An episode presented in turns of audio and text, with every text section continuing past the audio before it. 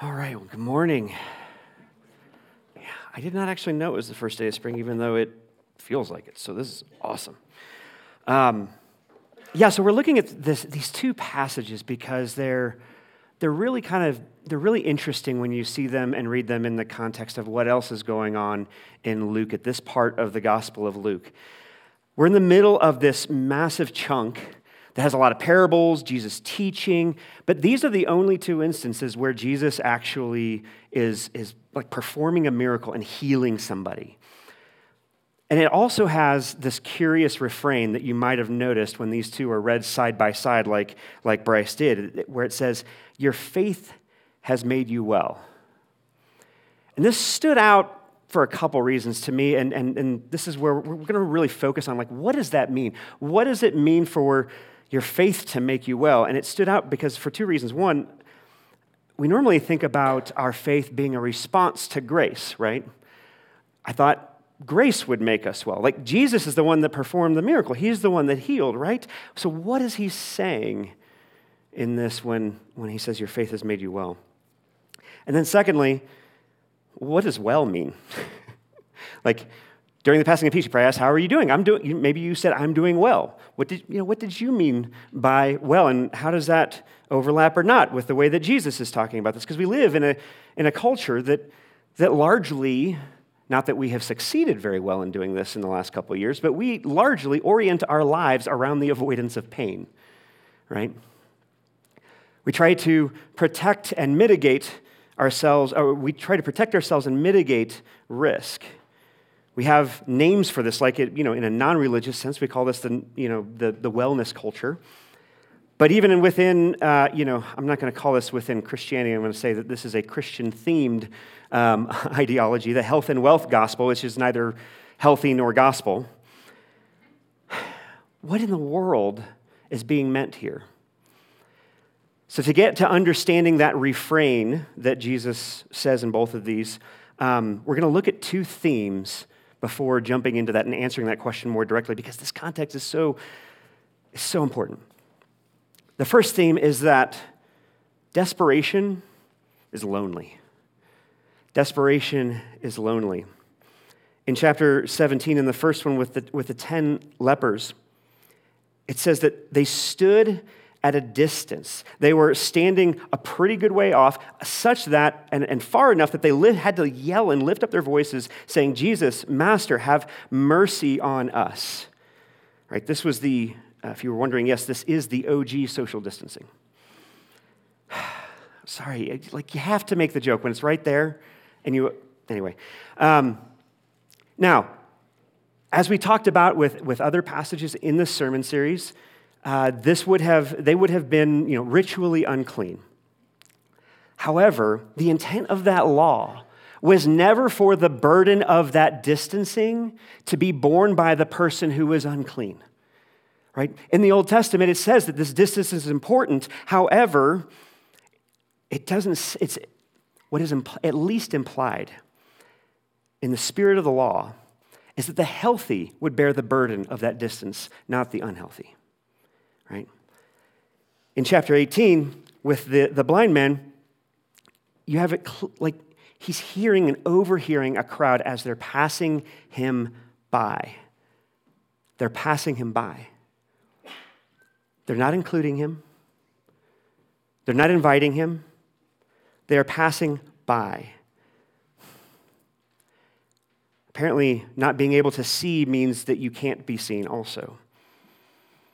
When you're blind or when you are invisible to people in this way, you might overhear people talking about it, and, and they're not talking to you. They're, they're just kind of, they know your, your, your wallpaper.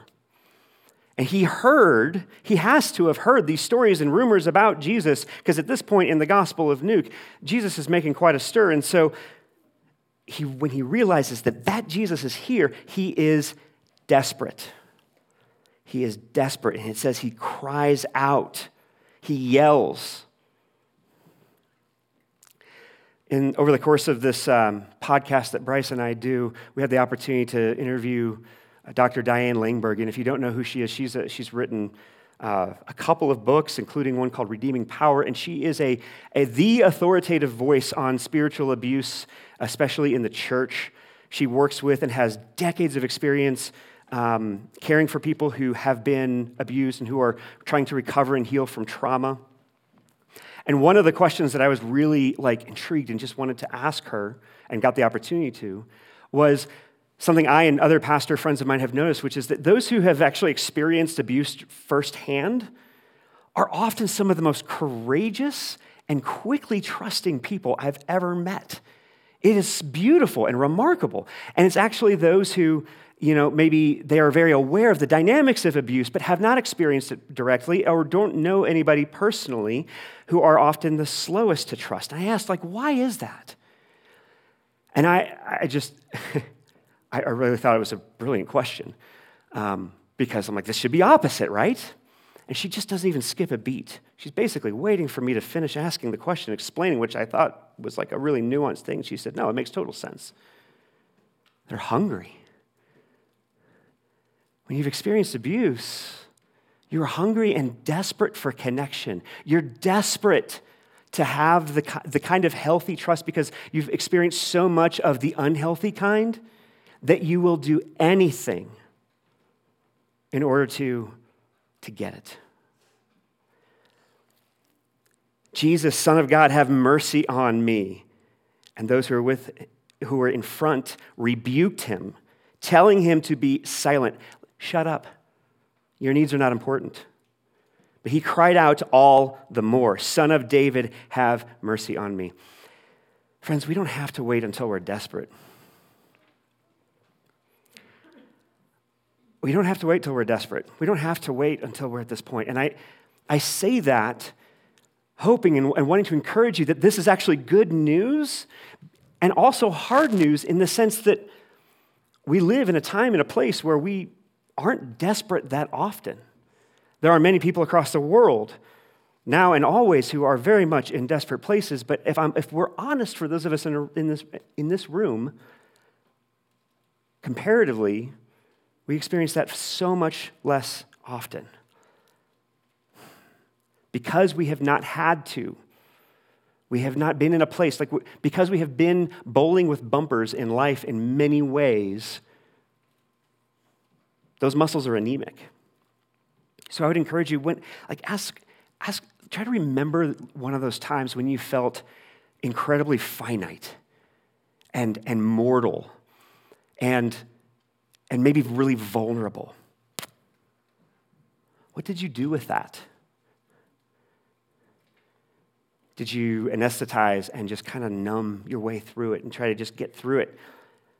Did you murmur meekly or did you shout for mercy all the louder because you don't want that to pass you by? It's lonely. Desperation is lonely, but it doesn't have to be because Jesus is the one who gives that mercy, and he's not going to pass us by. And this is our second theme, which is, which is that Christ's healing is holistic. In verse uh, 40 of chapter 18, says, Jesus stopped and commanded, this is referring to the blind man, commanded him to be brought to him. And when he came near, he asked him, What do you want me to do for you? Notice that he tells the same crowd that was saying, Will you just kind of pipe down and stop causing a ruckus? We're trying to listen to this guy teach. You, yeah, we know you need mercy. You're blind. It's not going to change, okay? That crowd, Jesus says, No, bring him in. You go and do it. They, he, he tells them to bring in this man into the center of their community. And then, while everybody else is watching, lifts him up and, and heals him while everyone is waiting to see what happens. Jesus restores his sight and his humanity and his place in community. He reversed the social standing that had been thrust upon him and then re knit him back into the community fa- uh, fabric. You see, Jesus is deep, deeply concerned with our salvation, but he's also concerned with the community and the social fabric that is God's people because salvation is more than fire insurance. And healing is more than physical. And so when he heals him and he reknits him into this community, what he is doing is, is he is restoring his place in the body of Christ. In the same way that for us as, a, as the church, we are that reknit community. We are that kingdom community.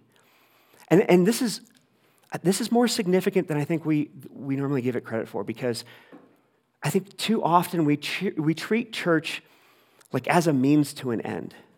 You know, this is how I grow in my faith in Jesus until, you know, I meet him in heaven or until he returns.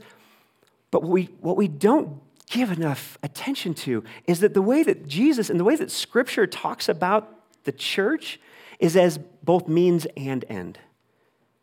That this isn't just a vehicle for the growth of faith, it is also the destination of those whom Jesus has saved and redeemed. And we get to be a part of that family, as we saw with Nora's baptism this morning. That's beautiful. With the 10 lepers in chapter 17, we see a similar pattern, but it kind of happens a little differently, right? In verse 14, says this Go and, he says, when he saw them, he said to them, Go and show yourselves to the priests. And they went, and, and as they went, they were cleansed. As they went, they were cleansed. Two really important things about this. One, what he's basically saying is go and live and operate as if you are cured before you are cured. We normally get this, we normally think this is the opposite, right? We're like waiting until we feel better about something and then we will respond and then we will react. But what Jesus knows is something that we don't that we often neglect, which is that obedience actually draws out faith. Because until we actively trust, like you're walking out on a bridge with an active trust versus trusting from a kind of cognitive intellectual belief that this bridge will hold your weight, it is actually then that you experience the feeling of trust. But it requires stepping into it. And so if you're waiting to pray until you feel like it, you're only going to pray until you're desperate. If you wait to read your Bible until you feel like it, you're only going to pray, you're only going to read your Bible when you're desperate. If you wait to love your neighbor until you feel like it, you actually just never will. right? Obedience in hope and trust that God will produce that faith within us is not legalism. It's actually just it's leaning into God's love and allow and, and inviting him to show up for you. The second aspect of this is so interesting is when, when Jesus says, go to the priests, there's a social dynamic at play here that, that makes us really not appreciate this, right? It says, kind of like most of the way through, that this was actually a Samaritan. And so this would have been a very strange thing to say to a Samaritan because there was this controversy, right? Samaritans believed that the, uh, the, the temple that they worshiped at was the right temple, which was built during the split between the, Israel became Israel and Judah. But, the, but Jews thought that their temple in Jerusalem was the one that where God's presence was, and that's where, you know, that's where we worshiped. And so for Jesus to say, go to the priest without specifying, as he's traveling down Galilee and Samaria, intentionally ambiguous, they would have heard that from a rabbi and assumed he was saying, Go to the temple in Jerusalem, which the Samaritans were not welcome at. You see, the point of this is that for a Jewish rabbi to heal an outcast, it would have been amazing. It would have been, I think the technical, technical term is bonkers. Okay? But to be included and invited and told to go worship in the temple of Israel would have been a restoration unto and within the people of God that was, would have been mind blowing for the Samaritan. Because he would have been recognizable as a Samaritan, Jesus would have known this, and that he didn't say anything, treated him actually as far more human than he expected. Once again, Jesus is not interested just in physical healing, he is interested in restoration. And this is getting to the question that we started with, right? How did faith make them well? Quite simply, that faith is the fruit of Jesus' redemptive kindness, right? We can see this in, in chapter 17 when it says uh, in verse 19, he said to him, Rise and go your way. Your faith has made you well. Remember that they were already cured when he says this. Right? What Jesus is trying to imply and suggest here is that there is a different kind of healing that has just happened uniquely with the Samaritan who returned. You see, Jesus cares about physical wellness and social restoration, but for how long? Until the next thing?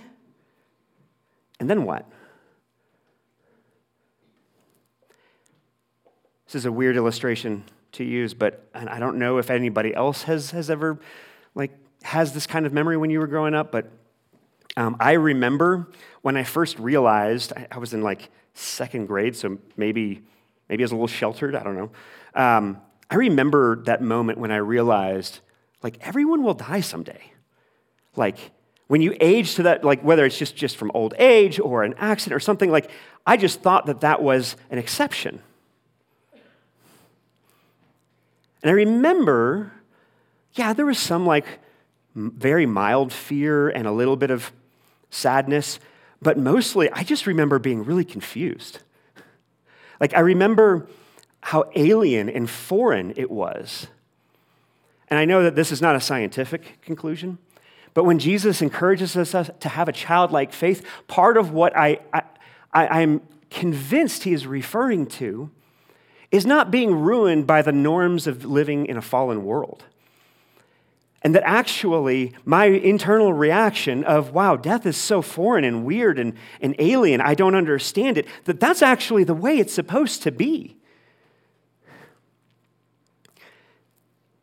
If you've been here for, you know, at least a few of these sermons in this series, you know then that the word that we translate as well here literally is the same word that we translate as saved. It's sozo. And so when Jesus is saying your faith has made you well, he's saying that 10 lepers were healed, but one was also made new. See, the, this is the implication of redemptive kindness that's hinted at that probably don't catch in the very first verse that Bryce read when it says, on the way to Jerusalem. That part. On the way to Jerusalem. When Luke writes this, he's, he's trying to get us to remember back in chapter 9, verse 51, when it says that Jesus set his face toward Jerusalem. And it's, that signaled a shift in the way that Jesus was doing ministry at the time. In other words, he was setting his face toward the cross. That the time had come to start that journey very specifically and intentionally there. And so, what it was this focused determination to render death alien and foreign again. It was, it was Jesus anticipating that my childlike reaction to become the norm. You see, we live in this world that is ruined by the fall, and sometimes it feels like it's ruled by death, right? growing up with a stable world order, that was the norm for me growing up, and most anyone Gen X or younger. But maybe that's the exception. Maybe, maybe our familiarity with the term supply chain is actually normal. And maybe we were just experiencing a, a period of, of, of blessing and, and rare stability, but we, it feels like we live in this world where maybe inflation is actually normal. Maybe world wars are more normal than we gave him credit for. I say all this because, like the blind man, life shouts for mercy while death tries to shut it up and silence it. But life will not be silenced. Life will not be shut up. And as with the crowd, Jesus also commandeers death in order to accomplish the thing it was trying, the, the opposite of the thing it was trying to do. That's how Jesus wins, is not by, it is an overcoming that is not a, um, a fighting against, but a, a beautiful atonement for. This is wellness. this is the wellness that the Samaritan's faith procured. It is a reversal of death and decay to a redemptive norm that Jesus first promised and preached in the synagogue, which we covered in the first week of this series. That the blind would regain their sight, that the lame would walk, the captives would be set free. This is the last, I'll end with this before we jump into the Q&A, but when, when we realize that that gift is what's on offer, that it's not just Jesus giving us an easier life, that it's not just this cultural Christianity, when it's actually life eternal and flourishing holistically. When we realize that, then the previous pursuits, even good ones, pale in comparison. The nine other lepers didn't get it. They continued life as normal. It would have, they, they, they responded in the way that I would say is the equivalent of cultural Christianity. They used Jesus for a better and easier life, but they're missing out on this everlasting life in following Jesus. This redemptive faith, he says that faith has made them well because faith recognizes that in giving the gift, Jesus has commandeered you. That, that life will never be normal or easy again, except that life eternal is now the norm in Christ. And that's good. Even if life is, is, is far more difficult, right? that's good because the redemptive kindness of Jesus actually wants far more for you than an easy life than temp- and, and, and temporary or physical healing, for your circumstances to get worked out, for you to get that job, for you and your spouse to finally stop arguing about the same thing all over and over again. And no, I don't have a personal connection with that example. Because Jesus is saying, I'm not here to restore the status quo, I'm here to make all things new. And it starts with you. Let me end with reading this quote that is like literally, I could have probably started with this quote and, and skipped the entire sermon, but then you would have not felt like you're getting your money's worth. And since this is, you get what you pay for and it's free, welcome. Anyway, I should stop and just read this quote. And then we're going to do a Q&A. From C.S. Lewis in his book Mere Christianity, he describes what it's like to, to be surprised by Jesus making you new, and it goes differently than you expect. He says, Imagine yourself as a living house. God comes to rebuild that house. At first, perhaps you can understand that he, what he is doing. He is getting the drains right and stopping the leaks in the roof and so on. You knew that those jobs needed doing, and so you're not surprised. But presently, he starts knocking the house about in a way that hurts abominably and does not seem to make any sense. Nobody can identify with this, I know. What on earth is he up to? The explanation is that he is building quite a different house from the one you thought of, throwing out a new wing here, putting on an extra floor there, running up towers, making courtyards. You thought you were being made into a decent little cottage, but he is building a palace. He intends to come and live in it himself. That applies to both us individually and the church as a whole. That's what it means to be the bride, the bride and body of Christ. So, we have at least one question so far here. How do we wrestle with the idea that God allowed for so much brokenness on earth so that he himself would be glorified? Doesn't that seem egotistical? Man, please with the softballs. Um,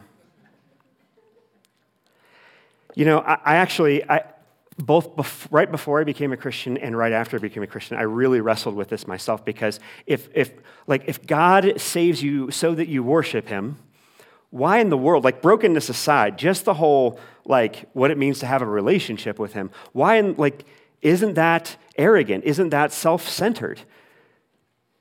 And kind of what I have learned, and what was actually really helpful for me is um, it wasn't arrogant but yes, it was self centered.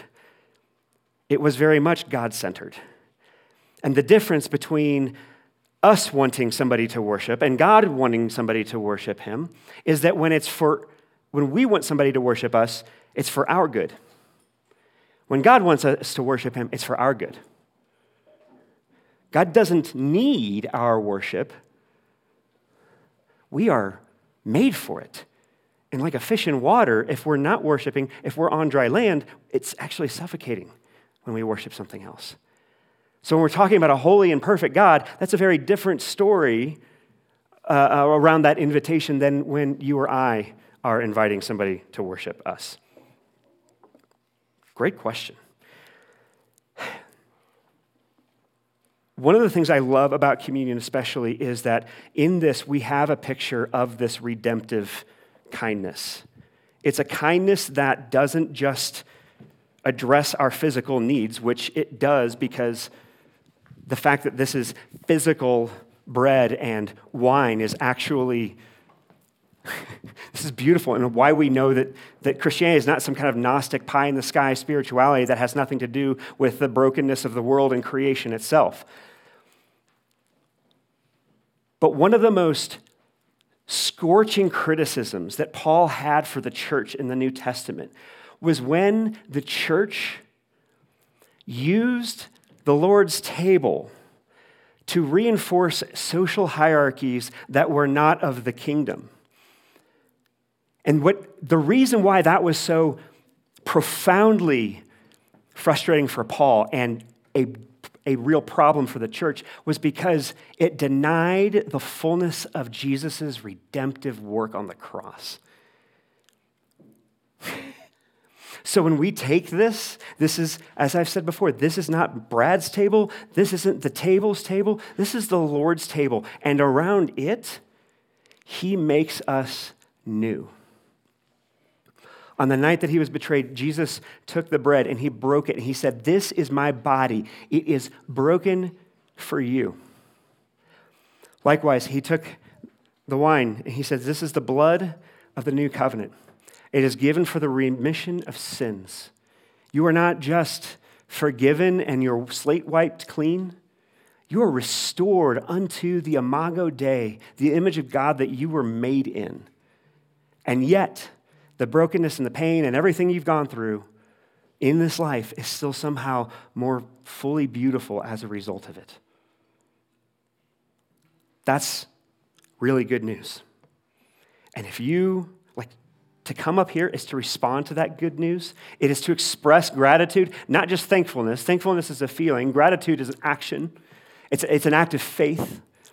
And in so doing, we join the leper, and the blind man at the wedding feast of the Lamb.